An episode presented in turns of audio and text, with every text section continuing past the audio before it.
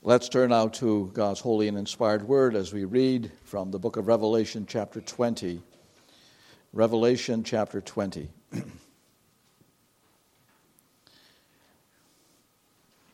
There's a great deal in that chapter, and obviously we're not going to be dealing with all of that, but I will point out particularly the passage that we'll be focusing on. And I won't reread that after we read the chapter, but it will be basically verses 11 uh, through 15. That's the last paragraph, the last portion of chapter 20.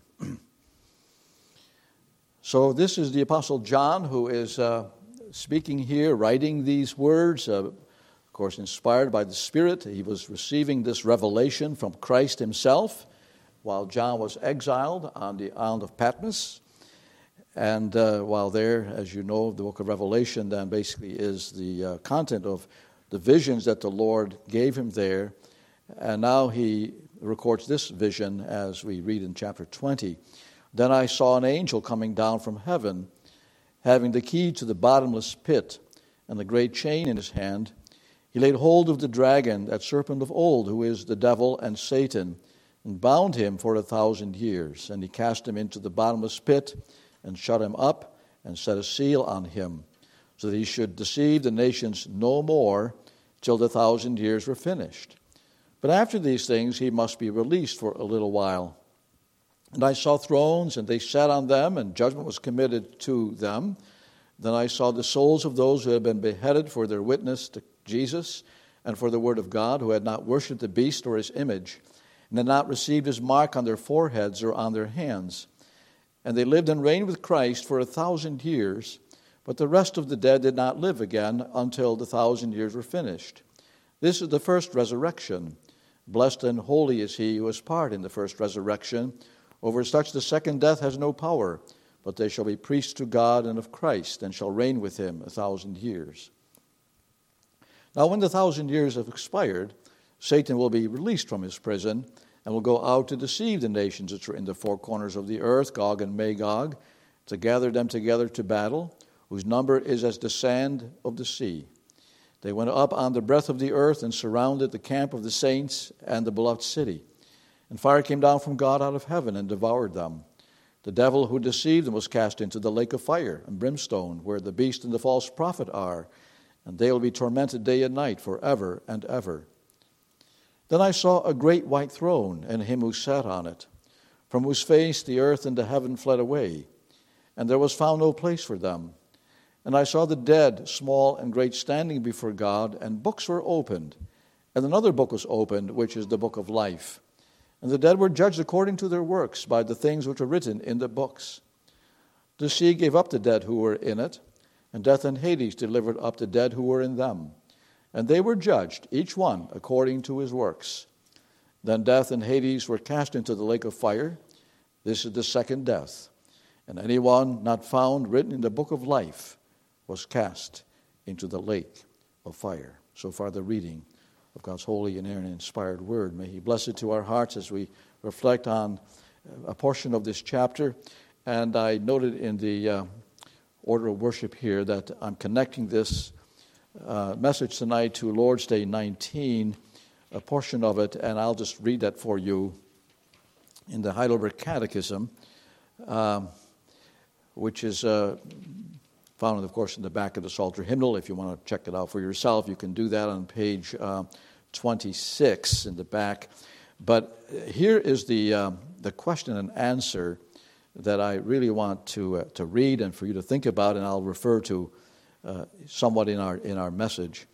It asks the question, and it's, it's uh, explaining the various parts of the Apostles' Creed, which we recited earlier.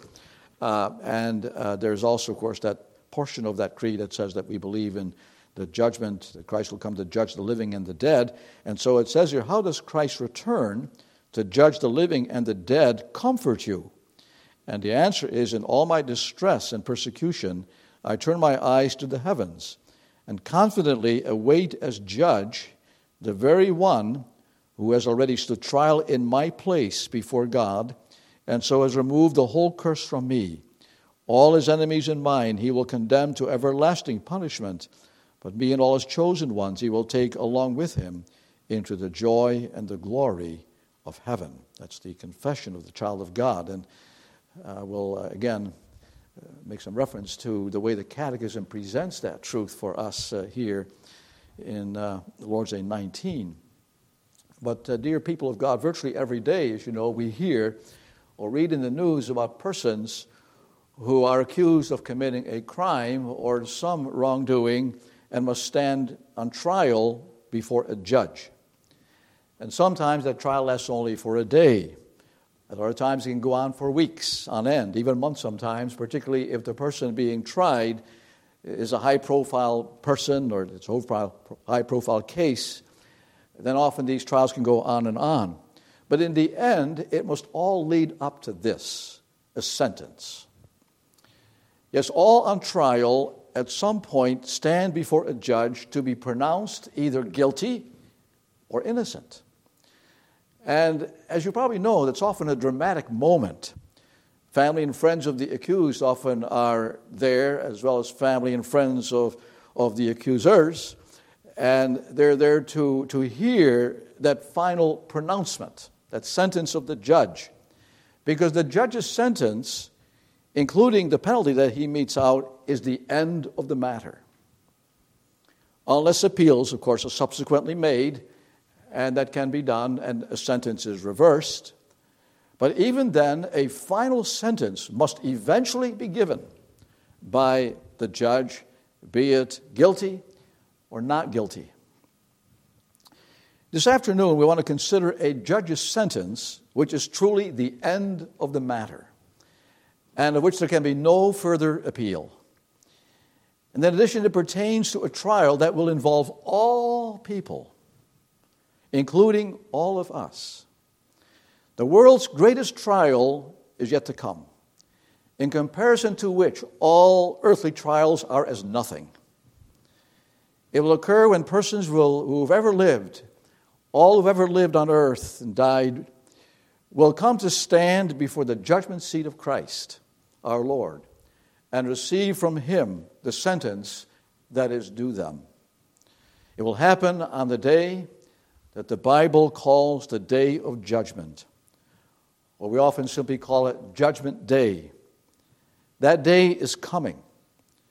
As we confessed a while ago in the Apostles' Creed, we believe, this is one of our key beliefs, that Christ will come again to judge the living and the dead. And what a day that will be.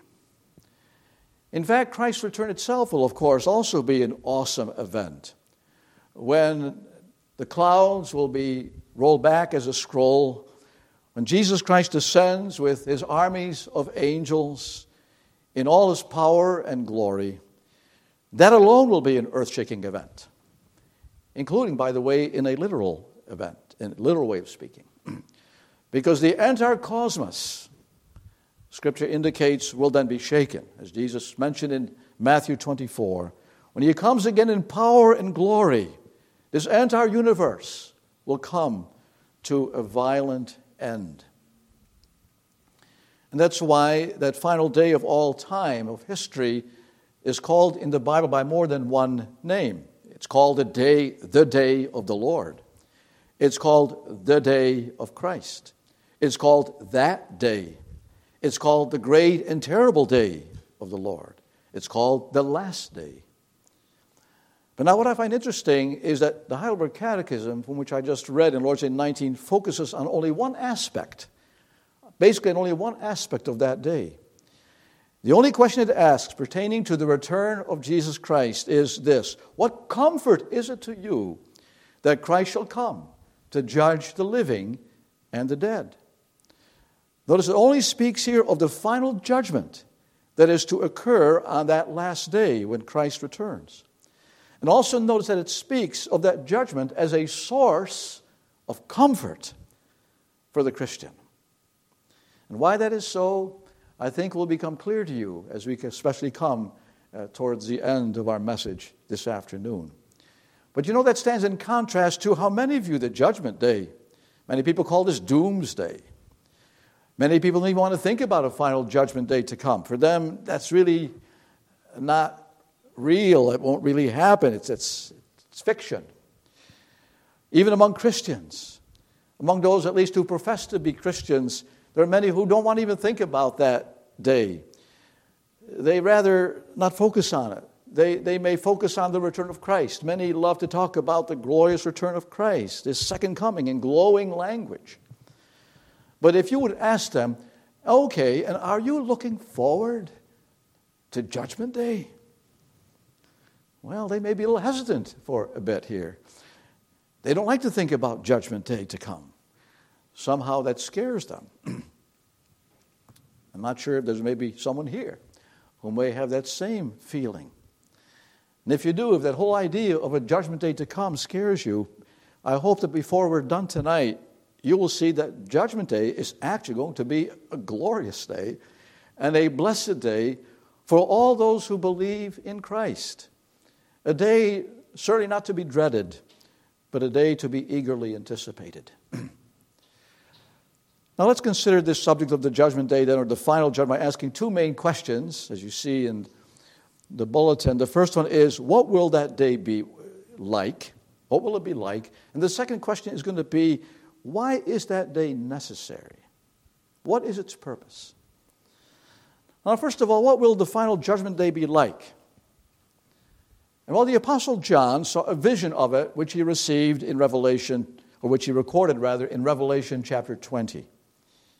And let's just notice a few things that John was given to see here in the portion of the chapter that is our focus. First, he saw the judge, he saw a judge on the throne. He writes in verse 11 Then I saw a great white throne, and him who sat on it, from whose face the earth and the heaven fled away, and there was found no place for them. So, this was an awe inspiring scene that Christ gave John to see. When you and I see earthly thrones, uh, which sit earthly kings or queens, they're usually pretty impressive as well. They're intended, of course, to fill people with a sense of, of awe and, and of the majesty and the glory of that person who occupies that throne. But this great white throne that John saw and the person who sat on it was, was so majestic, was so glorious and awesome, that he records in his vision that even the earth and the sky fled away. Because all the attention was focused now on that throne. And no wonder, because who was the person sitting on that great white throne? Well, this was the great throne of God Himself. Now, John does not specifically tell us whether it was God the Father or God the Son who sat on that throne. Later on in Revelation 22, verse 1, John speaks of seeing the throne of God and of the Lamb.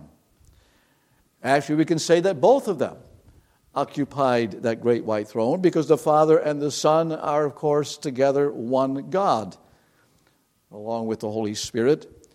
And so it is in some instances of the Bible, you'll read that the Father, God the Father, will be the judge of all men. In other places, it says that God the Son, the exalted Christ, will be the judge of all men.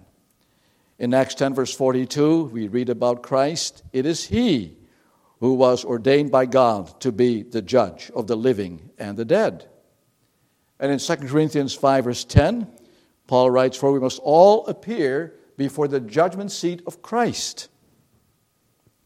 So, who sat on this throne? I think, you know, the best way to understand it is that God the Father, God the Father will exercise that final judgment through his Son. It's the throne of God and of the Lamb. The Son whom he has placed on his own right hand. God has given to him the authority and the privilege of exercising judgment. And when you think of that, that Christ is the one who will be the judge on that last great day, you can begin already to see why actually this is a great assurance for Christians. That's what the Catechism brings out in, in Lord's Day 19 in its statement In all my sorrows and persecutions, with uplifted head, I look for the very same person who before has offered himself for my sake to the tribunal of God and has removed all curse from me to come as judge from heaven. So that this glorious and this majestic king and judge sitting on that great white throne is not going to be some austere person who's a total stranger to those standing before him. At least to us, certainly not. This person will be our own blessed Savior. The one, as the Catechism says, endured God's judgment for our sins, who was tried and condemned on this earth, even though he was innocent, that he might then die for us on the cross and remove the divine curse of sin from us. And so always keep that in mind. The judge is Christ, Christ our Savior, who already has stood in our place before the judgment seat of God and delivered us from the wrath of God. He's the one who gave his life for his sheep and knows every one of them by name. And then, still talking about what it will be like the judgment day, let's notice who are the judged? Who are the ones who will come to stand before this majestic judge on the great white throne? And I've already indicated the answer, but listen again to what John saw in his vision as he records it in verse 12 of our text. He says, And I saw the dead, small and great, standing before God, and books were opened. opened. You see, this final judgment occurs after some other things have already taken place when Christ returns from heaven. One is that all persons who've ever lived and died on this earth will be raised from the dead. There will be, in other words, a general resurrection of the bodies of all people, those of believers but also of unbelievers, young and old, those who've died in infancy, and those who've died at a ripe old age, they will all rise from their graves. And then they, as well as those who are living, who are alive on earth when Jesus returns, then all of them will be caught up, says Scripture, to meet their descending Lord as he descends to earth. And after that, at some point, they will then all come to stand before the judgment seat of Christ. As John writes in verse 13, the sea gave up the dead who were in it, and death and Hades, Hades, the realm of the dead, delivered up the dead who were in them, and they were judged, each one according to his works. And what this indicates is that no matter how famous or infamous, however mighty or weak a person may have been on earth, every one of them will come to stand before this divine judge. Every dictator, world ruler, every worldly entertainer, and atheist, even, every well known and unknown person, and even, even the devil himself and all of his demons, they will all come to stand before the judgment seat of Christ. When you think about that, what a tremendous multitude that's going to be to appear before the throne of Christ. In fact, it's, it's really inconceivable. Just out of curiosity, I, I last week I, I Googled the question on my computer. Simply, I simply said, How many people have lived on earth since the beginning of time? And uh, the immediate answer that popped up on the screen was this Although some 7 billion individuals are alive on earth today, an estimated 100 billion more have inhabited the planet since the beginning. And I don't know at all how, how old uh, that estimate is or how close to fact it is. It's, of course, a, a number really that is, that is increasing exponentially every single day. But now, can you imagine a hundred billion people standing before the judgment seat of Christ? Granted, we, we don't know exactly how that will happen. We, we may even think to ourselves, well, now wait a minute, how can Christ judge every single person who's ever lived on earth? That, that would take an eternity. But those are, those are really human questions to which the Bible gives us no detailed answers.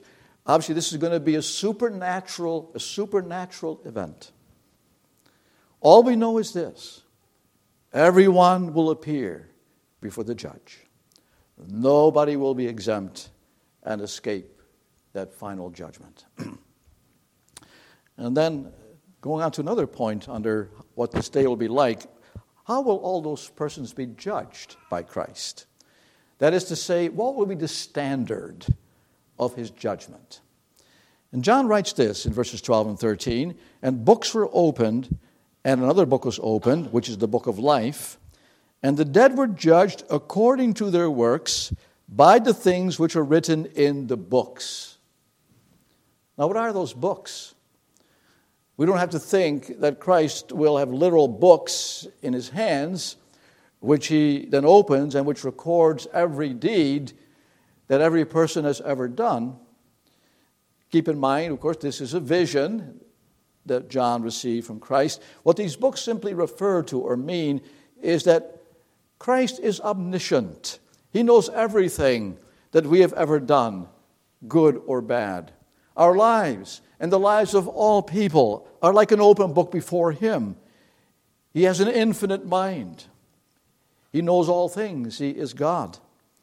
And so the judge will be able to judge all people with a full knowledge of what they have all done. And it says he will judge all persons according to their works or deeds. Now, you may ask in your minds, but doesn't the Bible say that we are saved not by what we have done? That is, not by our works. Aren't we saved by grace alone? Why does Christ judge us according to our works? And well, it's certainly true that uh, we are saved by the grace of God alone, and no sinner can earn salvation by his deeds. But when the Bible speaks of all men being judged according to what they have done, we have to keep two things in mind.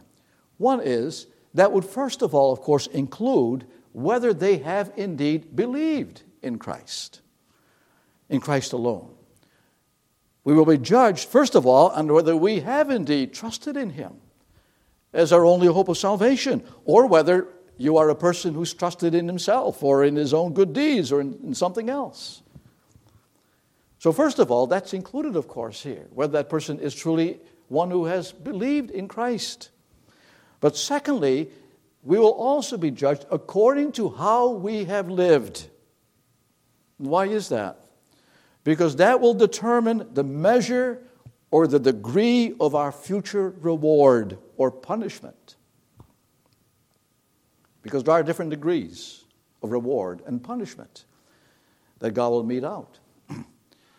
Those who, after believing in Him, have served him faithfully will be rewarded accordingly. Uh, I think of the parable of the talents that Jesus once told. You remember that parable, I'm sure? The parable of the talents.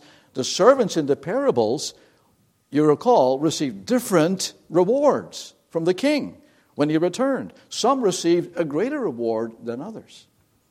Though, to be sure, it's by the grace of God alone that we receive even our rewards, not because of our own worthiness, but Christ will reward us in his goodness and grace. On the other hand, those who have not believed in Christ will be lost, all of them, to receive eternal punishment. And yet, the Bible also teaches that some will be punished more severely than others. How? According to what they have done. Jesus even once said that it will be more tolerable in the day of judgment, this is always a striking statement to me, uh, more tolerable in the day of judgment for Sodom and Gomorrah than for those who have rejected him and refused to believe in him. Those who have never heard the gospel will not be punished as severely as those who have heard the gospel but have rejected it and refused to believe it. And so, in the final judgment, justice will be meted out to every single person. Christ is judge. He just, he will not overlook anything that we have done, said, or thought, whether it be good or bad. And you know, that should certainly prompt all of us to live, to live as best as we can to the glory of our God, to be rich in good deeds, to be faithful in Christ's service. Wherever we go, we are called to be His people, to serve Him faithfully, and also in all of our actions, at work, at home, wherever it may be. We are called to serve our King. We have to do it as diligently as best we can do so. We will be rewarded accordingly. But there's another side to this as well. Because John also adds that another book was opened by the judge on that white throne, and that was the book of life. He talks about the book of life here. What is that book? And that book is, as it were, the record of all who are saved by Christ and will inherit eternal life. And so when Jesus Christ, you see, opens up our lives, he not only looks at what we have done, good and bad, but then he also looks into that book of life. And what does that book say? It's just simply that in spite of all of our sins, in spite of our total unworthiness before God, we're saved by his grace. Our sins have been washed away by his precious blood. And therefore, as a judge, he will say, when he sees our name in that book of life, he will say, You're not guilty. You're righteous in my sight. You may enter into the kingdom and receive eternal life. Yes, if our name is in the book of life, it means we're assured of life forever. It always makes me think when I hear that expression, the book of life of, of that hymn. I think you, many of you know that hymn, or at least uh, you are older certainly would know it. Is my name written there on the page white and fair? In the book of thy kingdom is my name written there? And that's a good question that all of us must be asking ourselves, even tonight. Is my name written there in that book of life? And so, what will happen on Judgment Day? We've seen it briefly here together. The judge will be, of course, Christ. The judged will be all people, believers and unbelievers who've ever lived, including the fallen angels. We've seen that the standard of judgment will be everything that we and all people have done in our lives, whether good or evil. And also, of course, Christ will look into the book of life. That is, he will determine who indeed has been saved by his grace and through his precious blood. And now let me move on then to our second main point this afternoon, which is the question then why does there have to be this final judgment? Why is it necessary? And what is its purpose? And I ask and I raise that question, dear friends, because Christians have often asked and wondered, but aren't we judged already by God the moment we die? Isn't our eternal destiny already decided upon our death? Don't all persons, after they die, go either to heaven or to hell right after death? And the answer to that is yes, they do, according to Scripture. The Bible says in Hebrews 9, verse 27, that it is appointed for all men to die, and thereafter comes judgment. There is indeed a judgment immediately upon death to determine our eternal lot. And that's, of course, the reason why we call the judgment day the last judgment or the final judgment. The first judgment takes place when we die, after we die. The last judgment takes place after the return of Christ. And so we ask, but why is that last judgment then necessary? And well, for a number of reasons. Uh, one is simply because not every person will have died. When Jesus Christ comes again, they are still living on this earth. And so obviously they will still have to be judged as to what their eternal destiny will be. But even for those who have already died, whose souls have either gone to heaven or to hell, for them too, the last judgment is still necessary. And why is that? Because you see, when we are judged the first time after we die, only our souls are judged and enter into an intermediate state of heaven. Or, if one is an unbeliever, an intermediate state of hell. This is strictly then a personal, private judgment rendered to each person's soul as soon as they die. But after Christ comes again, our bodies will be raised from the dead, as we mentioned. We will all come to stand before Christ as full human beings, body and soul. And in our bodies and souls, we will then be judged publicly to go either into the new heaven and earth or into the hell that is eternal. Now, that doesn't mean that people will get a second chance to be saved.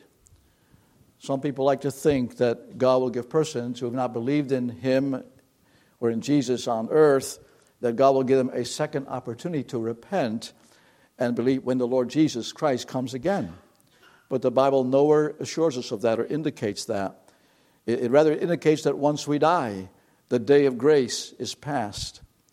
Once we die, our ultimate destiny is determined either to be forever with God in glory or to be forever apart from Him in the outer darkness.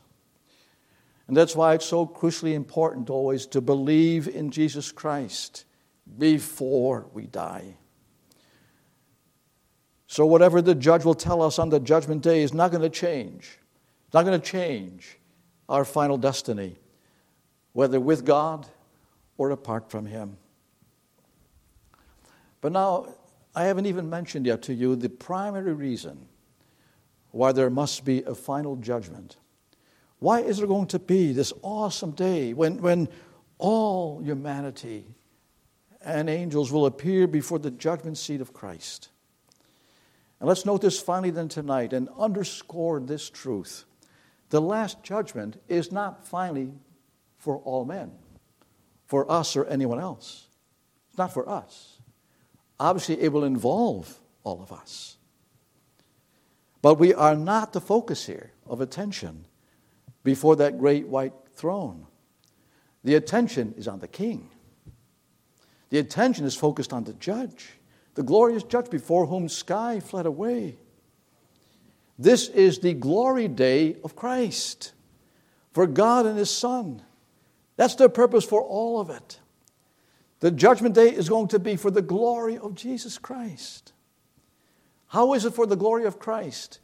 Well, first of all, by displaying for all humanity the sovereignty and the perfect justice of our Lord.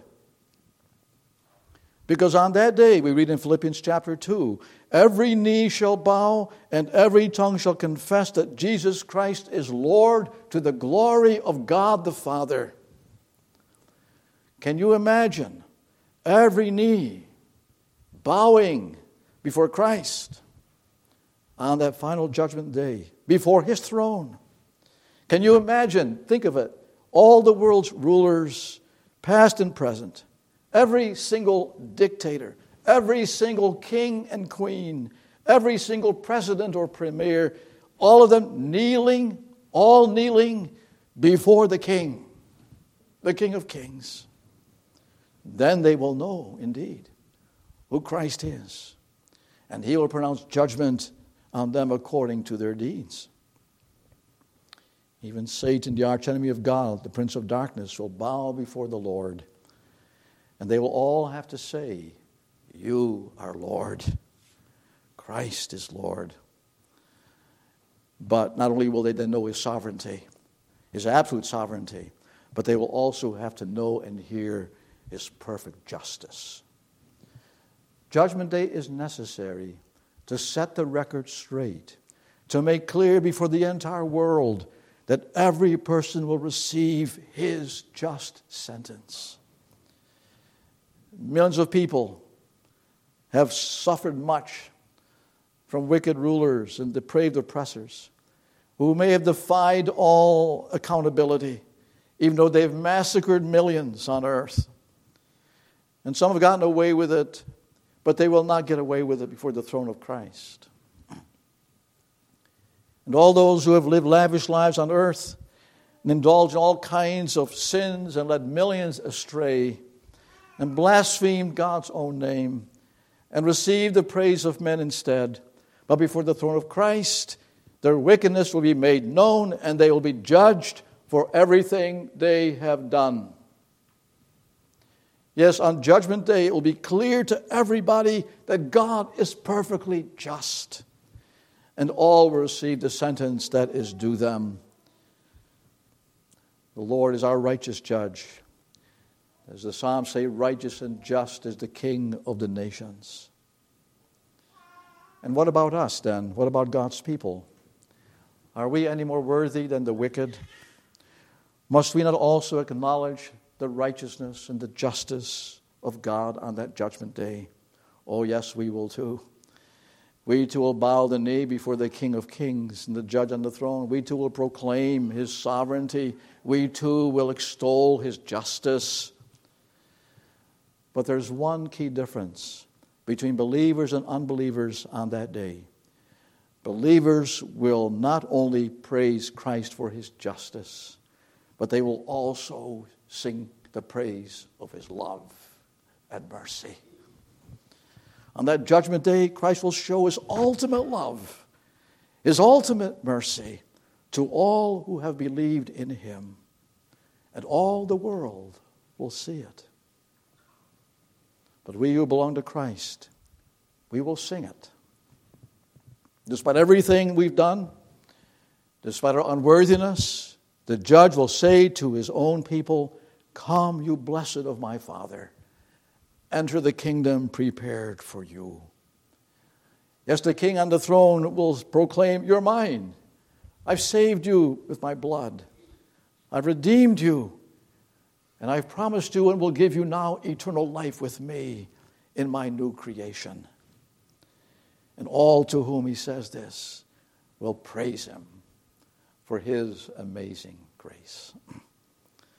You see, that's why there will be a final judgment day. It's for the glory of Christ. And that's why it will be a day of supreme comfort and joy for us as the children of God and the redeemed of Christ, as the Catechism indicates. What a day that will be. First, for the glory of God, but also for the comfort of His people. And so I ask you in conclusion are you then afraid of it? Afraid of the judgment day? Well, if you've not placed your faith and hope in Jesus Christ, yes, then you should be afraid of that coming day. Because then you will hear the judge's sentence saying, Depart from me into the eternal fire prepared for the devil and his angels. But if you have put your faith and hope in Christ alone, in that glorious judge on the great white throne, just remember that judge is your Savior who's died for you and made you his own. That should drive away all fear and replace it with all joy. As you hear the judge's final sentence Come, you blessed of my Father, enter the kingdom prepared for you from before the foundation of the world. Amen. Let's pray. Lord God, we are so grateful uh, for the message that you have given to us. So thankful, O oh Lord, that we could, in a very small way, uh, meditate, reflect upon that great and glorious event uh, that your word has laid before us. When your own Son will sit on that great white throne next to you, the Lord God. And when there will be his final, his final judgment, upon all creatures and upon all of his people as well, but to their comfort and to their joy. O oh Lord, may we be found among those who will on that day claim that Savior, that judge as their own, as the one who has loved them and died for them. We thank you again that by your grace we have come to faith. It is not of ourselves, it is your gift to us.